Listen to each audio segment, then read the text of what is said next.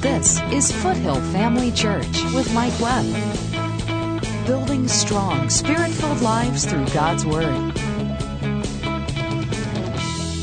So many times, people will come up to me uh, at the end of a service and, and want me to pray about something. And, uh, and, and my first question is always the same thing, and that is whenever somebody wants me to pray about something, I'll say, well, what does the Word say about that? Or what are you believing for? Or what are you standing on? What scripture are you standing on? Something to that effect. Because the Bible says the effectual fervent prayer of a righteous man avails much. If we're saved, that makes us righteous. That qualifies that part. But the second part is, is probably more important as far as getting your prayers answered, and that is praying effectively. You know as well as I do that just because you're a Christian, you don't get all your prayers answered. Right?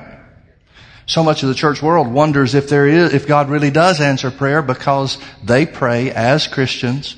They pray as children of God, men and women who are children of God, and they don't get answers, so it leaves them wondering, well, does God not answer the, answer prayer like the Bible says that He does? But the key is to pray effectively. God answers effective prayer. Now effective prayer, bottom line, effective prayer is prayer that's based on the Word. So I'll always ask the question, well, what scripture are you standing on? And because uh, I want them to, I want to hear them say. I don't care uh, just if they say they know something. Well, I know what the Bible says about it. I want to hear it. And so I'll always ask the question, what scripture are you standing on? And and so often, too often, and and fortunately, this is not true with people that are that are regulars here. That's not the case. You know well enough to know that if you ask me to pray about something, I'm going to hit you first and foremost with that question. So you're going to have an answer ready before you ever come. That's just kind of the way it works. But people that come in from the outside, they'll say, oh, oh, but Pastor Mike, I'm a believer. Well, that's great, but what scripture are you standing on? Oh, Pastor Mike, I have faith. God healed me before and I have faith. Well, none of those things mean anything. And so often people in the church, people in the body of Christ, go through this Christian gyration thing, mental exercise about, well, God did this, or I heard that, or, or something happened to me, or I had a vision, and therefore I know God's going to do this. Well, none of those are basis, are a basis of strong foundation for God hearing and answering prayer. I'm sorry, they're just not. Oh, but Pastor Mike, you don't understand how bad I need this. Well, Jesus said God knows what you need before you ask Him. So need isn't the basis for answered prayer. If God knows what you need before you ask Him, then why ask? I mean, if, if just being, uh, uh, if just having a need for something is the way that you get answers, why ask? Do you see the point I'm trying to make?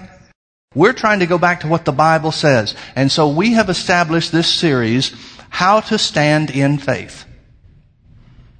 And we're using as a text scripture Ephesians chapter 6. We'll use verse 12. We've uh, talked about the, the whole section there where Paul talks about being strong in the Lord and putting on the armor of God. But we'll condense it and just go with verse 12. Paul says, Wherefore, take unto you the whole armor of God, that you may be able to withstand in the evil day. Another translation says, you may be able to stand when evil attacks you. I like that that you may be able to stand when evil attacks you. Now keep that in mind. Stand when evil attacks you. You're going to find that the Bible defines what evil is. Keep that in mind. You'll see the answer from the scripture as we go further tonight. That you may be able to stand when evil attacks you and having done all to stand.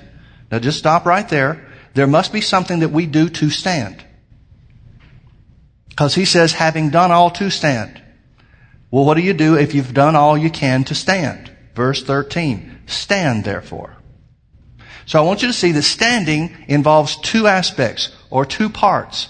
The first part is preparation. The second part is the act of standing itself.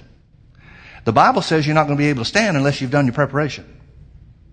It also tells you if you've just done the preparation but then you give up and you don't stand, that's not going to work either. Very few Christians seem to understand both parts. Now he tells you what to do to prepare. He goes through the preparation. Having done all to stand, stand therefore, having your loins girded about with truth, having on the breastplate of righteousness and your feet shod with the preparation of the gospel of peace. He goes through all the different elements. We won't take time. We looked at that one of the first uh, uh, services that we had in this series. But to, to summarize it all, he's saying you do your preparation through the Word of God. Because Jesus said that the Word of God was truth. So you can't have your loins girded about with truth unless your loins are girded about with the Word. He says, having on the breastplate of righteousness. How do you know that you're righteous? There's only one way you do know, and that's from the Word. You sure don't know it from your feelings. If you're waiting a vision, for a vision from heaven to tell you you're righteous, good luck on that. Most Christians live and die without ever having that vision. And people are looking for all kinds of other sensory uh, uh, evidence that I'm righteous. And when they don't get that sensory evidence, so many Christians assume, well, I'm not. But the Bible says you are. So if you're going to have your breastplate, you have on the breastplate of righteousness, if you're going to have your spirit protected, that's what a breastplate does. If it protects your spirit, your heart, your chest, that represents your spirit. If it protects you, it's going to be because you know it from the Word where it says having your feet shod with the preparation of the gospel of peace. That means walk in peace. There's only one way you can walk in peace, and that's the word. The Bible says thou wilt keep him in perfect peace whose mind is stayed on thee because he trusts in thee. That's only one way that can happen, and that's through a knowledge of the word. Only way. Every one of these elements have to do with the Word of God. The preparation is done. You put on the armor through knowledge of God's Word. That's why my first question for everybody that wants me to pray for them is what does the Word say? So preparation is the first ingredient. You prepare by meditating in the Word. Joshua 1.8, we talked about this. Joshua 1.8, Joshua is being instructed to, in how to be an effective leader of the children of Israel. Moses has gone off the scene, so God tells him, here's how you're going to be successful, Joshua. If he gave him the principles of success, those principles of success will work for you and me too. He says this book of the law, that's all the Word of God they had, was the law of Moses. This book of the law, we could paraphrase and say the word of God shall not depart out of your mouth. That means you're supposed to say it. But thou shalt meditate therein day and night. So that means meditating has something to do with speaking the word. It's not some Eastern religion thing where you cross your legs and hum and try to empty your mind. So many times meditation is a word that scares Christians because they think that's where the devil gets in. Folks, the devil gets in when people empty their minds. The Word gets in when you fill your mind with the Word. And that's what meditation is about. It's filling your mind with the Word of God, speaking the Word of God. You can't speak it unless you're thinking it. So you speak the Word of God so that the Word of God sinks down into your spirit. It soaks into your spirit like water will soak into a sponge. And there's only one way that it can get into your spirit, and that's by you talking it. It's the way God created it. It can only get in your spirit by you speaking it. You thinking it is not enough. You thinking it is not enough. Think of it in this way. How many times have we seen people pray? We'll say together, let's all pray, and you see people close their mouths. What are they doing? They're thinking. Well, remember a scripture we used just a few minutes ago. The Lord knows what you need before you ask Him. He didn't say the Lord knows what you need before you think Him. Prayer is asking. Prayer is speaking, not thinking. Meditating is not just thinking the word, it's speaking the word. Thinking the word of God's good, but it still needs to come out of your mouth. The more it comes out of your mouth, the more it soaks into your spirit. You see people that are hung up with, uh, with addictions and stuff like that. You know, the one sure way of beating an addiction or defeating any area of your flesh is to meditate in what the Word of God says about you being free from whatever it is that holds you. The more you speak freedom, the more you say, I've been redeemed by the blood of Jesus. I've been uh, saved by the precious blood of the Lord. The more you say that, the more you say, Jesus has set me free, and he that has set me, uh, he whom the Son sets free is free indeed. The more you speak freedom over drugs, over alcohol, over pornography, over whatever it is, the more you speak your freedom, the more free you will operate. The more that freedom will take hold in your life. But you gotta say it. You've got to speak the word of God concerning your freedom. How many Christians do you know that are bound up with things and they say, well, I want to be free. Well, if, if wanting to be free was enough to set people free, everybody would be free. Wanting to be free doesn't activate the word of God in your life, but speaking it does. That's how you prepare. You speak the word of God. Say to yourself over and over and over again, Jesus took my infirmities and bore my sicknesses, and with his stripes I am healed. You'll be saying it in the face of sickness. And the devil will speak up in your ear and he'll say, well, that can't be true because you know you're not healed. That's the point to answer. I'm not saying I'm healed because I feel healed or because I see myself healed. I'm saying I'm healed because the Word of God says I am. And the more you speak the Word of God, the more that Word will overcome the sickness that attacks your body. That's the preparation you, all, you and I need to make. Every one of us in every situation. Now, what do we do? Once we meditate in the Word, I, I never finished Joshua 1 8, did I? This book of the law or this Word of God shall not depart out of your mouth, but thou shalt meditate therein. In other words, keep speaking it day and night. Now folks, God's telling Joshua, the rest of your time is yours, but day and night belongs to speaking the Word. I say it that way over and over again for a reason. That means God expects you to be able to speak the Word of God day and night. There is no excuse, I'm too busy. Because you can speak the Word while you're doing other things. You can speak the Word while you're driving down the road. You can speak the Word of God while you're on break. You, some of you may have jobs where you can speak the Word while you're working. There is no excuse for not speaking the Word day and night. There is no excuse for not putting the Word of God into your spirit, making the Word of God a part of your spirit. No excuse whatsoever. And God knows there's no excuse, and He let us know that there wasn't. So He said, Joshua, now as the leader of children of Israel, He's got a lot of things to do. He's got battles to fight. He's got places, he's going to have to find out where's the next watering hole. He's got a lot of things to do. But God said, Joshua, you're going to have to meditate in the Word. Speak the Word of God day and night. Now why does He want us to speak the Word of God day and night? Here's the reason why we should meditate, that we may observe to do according to all that's written therein. Now folks, the doer of the Word is blessed in his deed.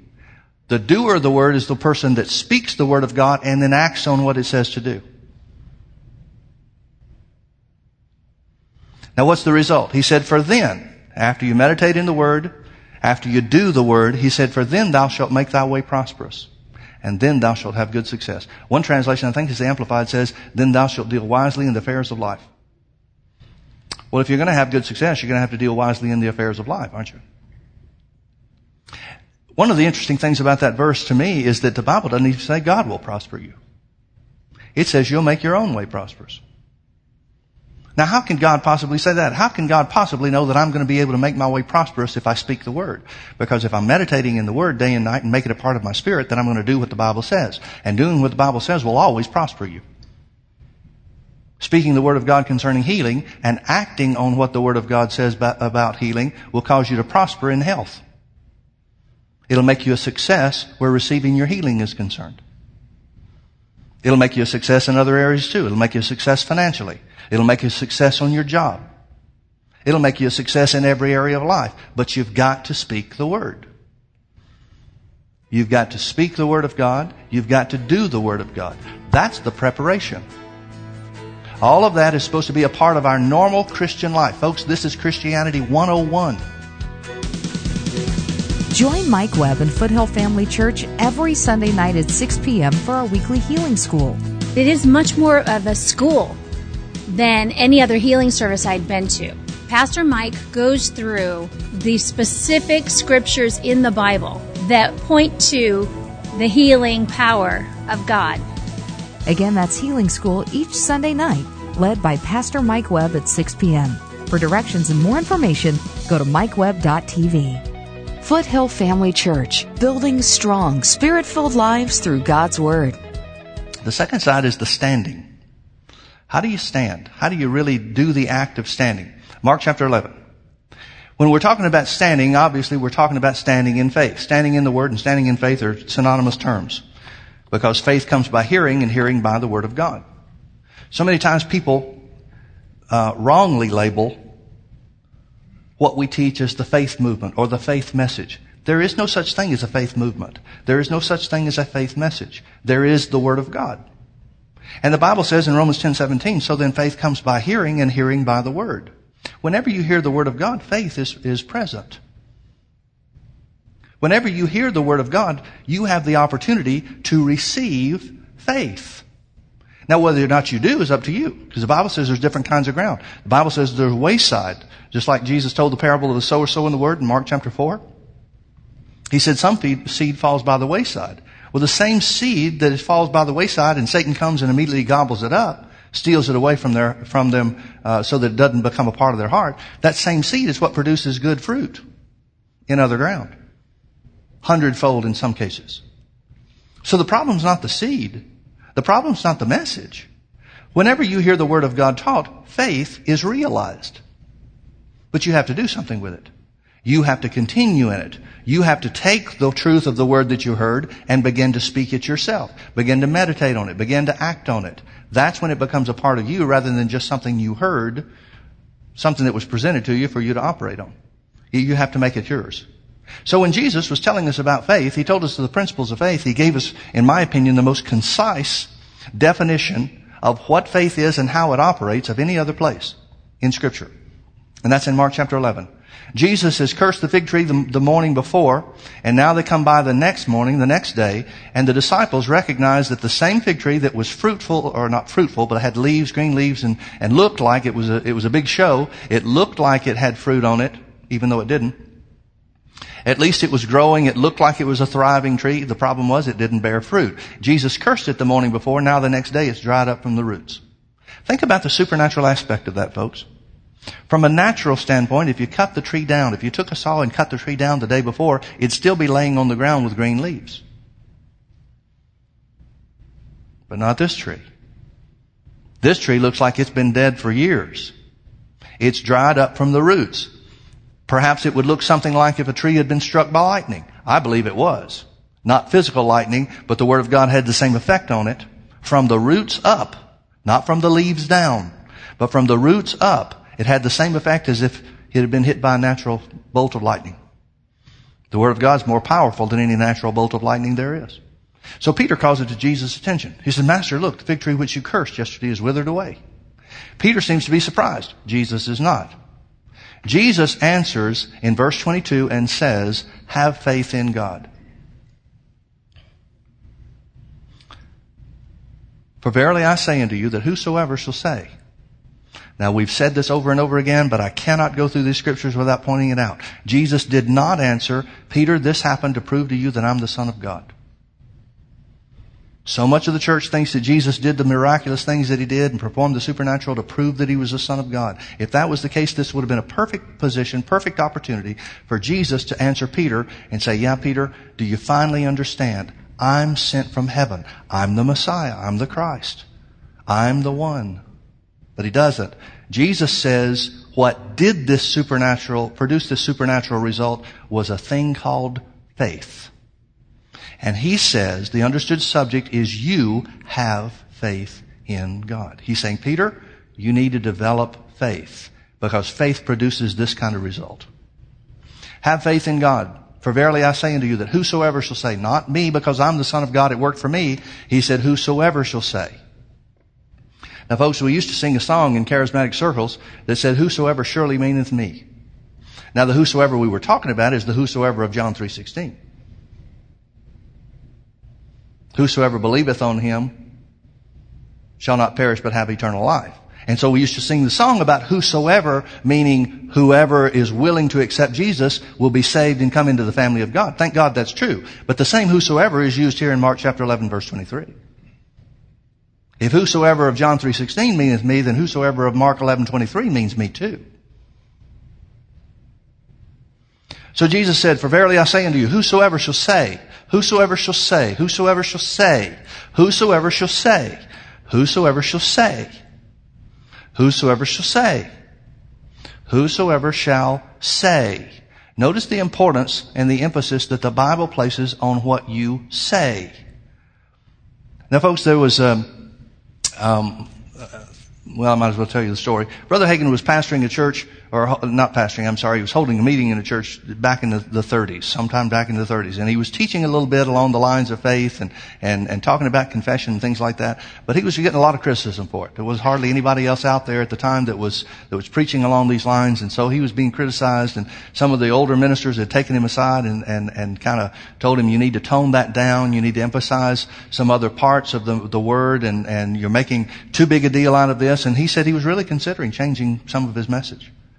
And he said he was meditating, just praying about some things, and and uh, uh, got to the point after praying for a while that he really wasn't thinking anything. He'd been uh, had his Bible open during this time of prayer to uh, Mark chapter 16. These signs shall follow them that believe. So he's kind of thinking about the signs, following the word, confirming and following the word, and finally got to the place where he said he just wasn't really thinking anything. You can pray to the point where your mind just gets quiet. He said at that moment, he said the Lord spoke to him and asked him a question. He said, "Did you notice?" that in Mark chapter 11, the word say is in that verse relative to the believer. Three times, and the word believe is in there only once. Well, Brother Hagin said he was laying on the, on the floor, kind of staring up at the ceiling, and he said he rose to a seated position. He said, no, no, I did, he answered out loud. He said, no, I didn't notice that at all. So he got his Bible and turned to Mark chapter 11, verse 23. And folks, what the Lord spoke to him, what the Lord told him was exactly right. Now the Lord is trying to emphasize to him, quit backing up or quit considering changing your message about, uh, changing your message from talking about and preaching about the saying part, but instead emphasize that even more. Brother Hagin uh, said the Lord asked him even further. He said, how many messages have you ever heard? In all the services, all the camp meetings, all the different places that you've been, how many services have you ever heard on the speaking part? Brother Hagin said he started thinking. He said, I can't remember anybody saying anything or preaching on the speaking part except me. He said, every message I've ever heard about faith is always about believing. He said instantly he saw it. He saw that he, instead of backing up on the preaching on you can have what you say, he's going to have to increase that, which means it's going to make a lot of people mad. Which means it's going to turn off some of these older ministers that are trying to help him along. Now, I'm sure they were sincere. I'm sure they meant the best in what they were telling him, but they were steering him in the wrong direction. Now, I want you to notice Mark 11:23. Notice the emphasis on what you say. Jesus said, Verily, verily, I say unto you. Now that word say doesn't count because that's not relative to the believer. That's Jesus saying something. So Jesus said, Verily, verily, I say unto you, whosoever shall say, there's one time, say, the believer, when the, whatever believer, whosoever believer shall say unto this mountain, be thou removed and be thou cast into the sea, and shall not doubt in his heart, but shall believe. So now we got one say and one believe. But shall believe that those things which he saith, there's the word say the second time relative to the believer, and shall not doubt in his heart, but shall believe that those things which he saith shall come to pass. He shall have whatsoever he saith. Three times more emphasis placed on the saying than on the believing. But I would submit to you that any time faith is talked about, it's talked about from the believing side. Jesus, however, tells Peter, this supernatural result took place because of what I said. Can you see that? It happened, Peter, because of what I said. Now Jesus tells him that's not the only way faith works. Faith not only works by saying, faith works in prayer. That's why the Bible speaks of the prayer of faith. Verse 24. Therefore I say unto you, what things soever you desire when you pray, believe that you receive them and you shall have them. Now folks, can you pray without saying? Here's the reason faith works in prayer. Because faith works by your words that are spoken. And you can't pray without speaking words. So the question is, what kind of words are you going to say? Jesus said his words, faith filled words, if we can paraphrase, cause the tree to dry up from the roots. Faith, I wonder if faith filled words still cause things to dry up from the root. Thank God they do. Told you the story a couple of weeks ago about the, the lady from Oceanside. She just uh, recently started attending. Um, Linda, are you here? She was here this morning. She and her husband were here this morning. Well, anyway, she told me a couple of weeks ago that um, two years back, she came to our church. She had seen us on TV, started watching us on TV, and uh, so she had been diagnosed with uh, cancer, and uh, there was a cancerous tumor of some type. And so she came to our, to our healing, uh, well, I'm not even sure she came to healing school. She just came to one of our services. And after the service, she came up afterwards. First time she'd ever been here. She came up afterwards and she asked me to pray. And she said, I asked her the same thing I ask everybody else. What does the word say? What scripture are you standing on? She said, well, I'm standing on what the Bible says that Jesus took my infirmities and bore my sicknesses. And with his stripes, I'm healed.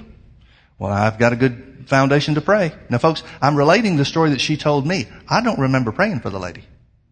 I have no recollection of having, having met her before. I only saw her the one time a couple of years back. And now she started attending with her husband now. So she told me that I laid hands on her and I said, thank you, Father. Your word says that these signs shall follow them to believe in your name. We'll lay hands on the sick and they shall recover. Because the word of God says that our sister is healed. We lay hands on her now and we curse this thing in the name of Jesus. And we thank you that she begins to supernaturally recover from this moment forward. She said, after I prayed, very simple prayer, after I prayed, she said, I said, that's it. It's gone. She said, I took that. Now normally I would say that's it, it's done. But she said, I said it's gone. Don't know. I have to take her word for it. Don't remember. She said she went back to the doctor the next day. She was scheduled to uh, to have uh, some kind of biopsy or some kind of uh, surgery. There was uh, some surgery involved to, to take the biopsy. So she said she went back to the doctor and she told her doctor, "It's gone." He said, "What do you mean it's gone?" She said, "Well, I went to church, had a pastor pray for me, and it's gone." Doctor said, "Oh, okay." You can just see it written all across his face. Oh, you're one of those. So they went ahead, started the biopsy, and guess what the doctor found?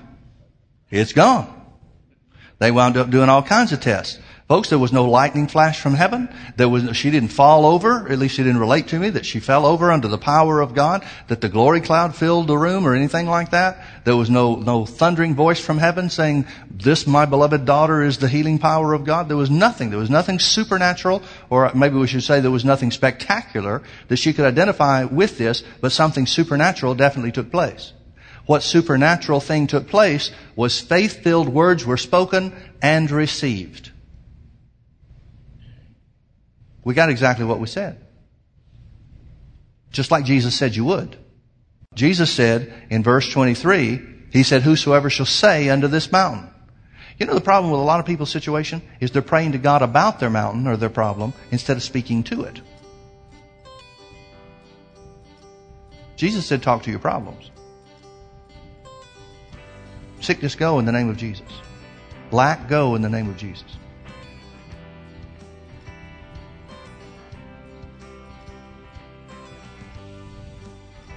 That solves some people's problem just right there.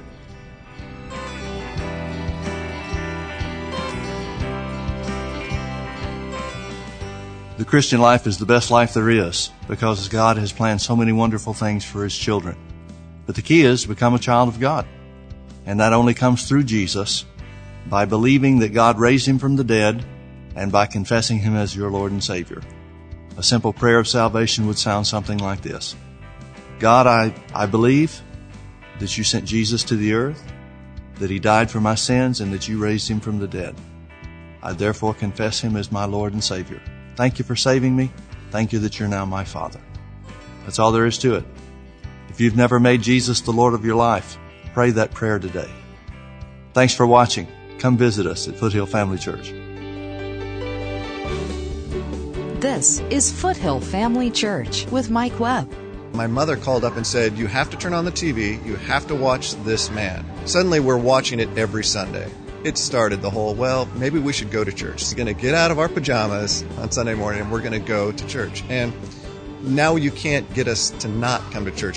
And pastors teaching, you know, it was outstanding on television, but you were kind of shocked by how much more there was when it wasn't just the half an hour, but you know, his full message. Join us Sundays at 9:30 a.m. and 6 p.m. or Wednesdays at 7 p.m. Visit us online at mikewebb.tv. Foothill Family Church, building strong, spirit-filled lives through God's Word.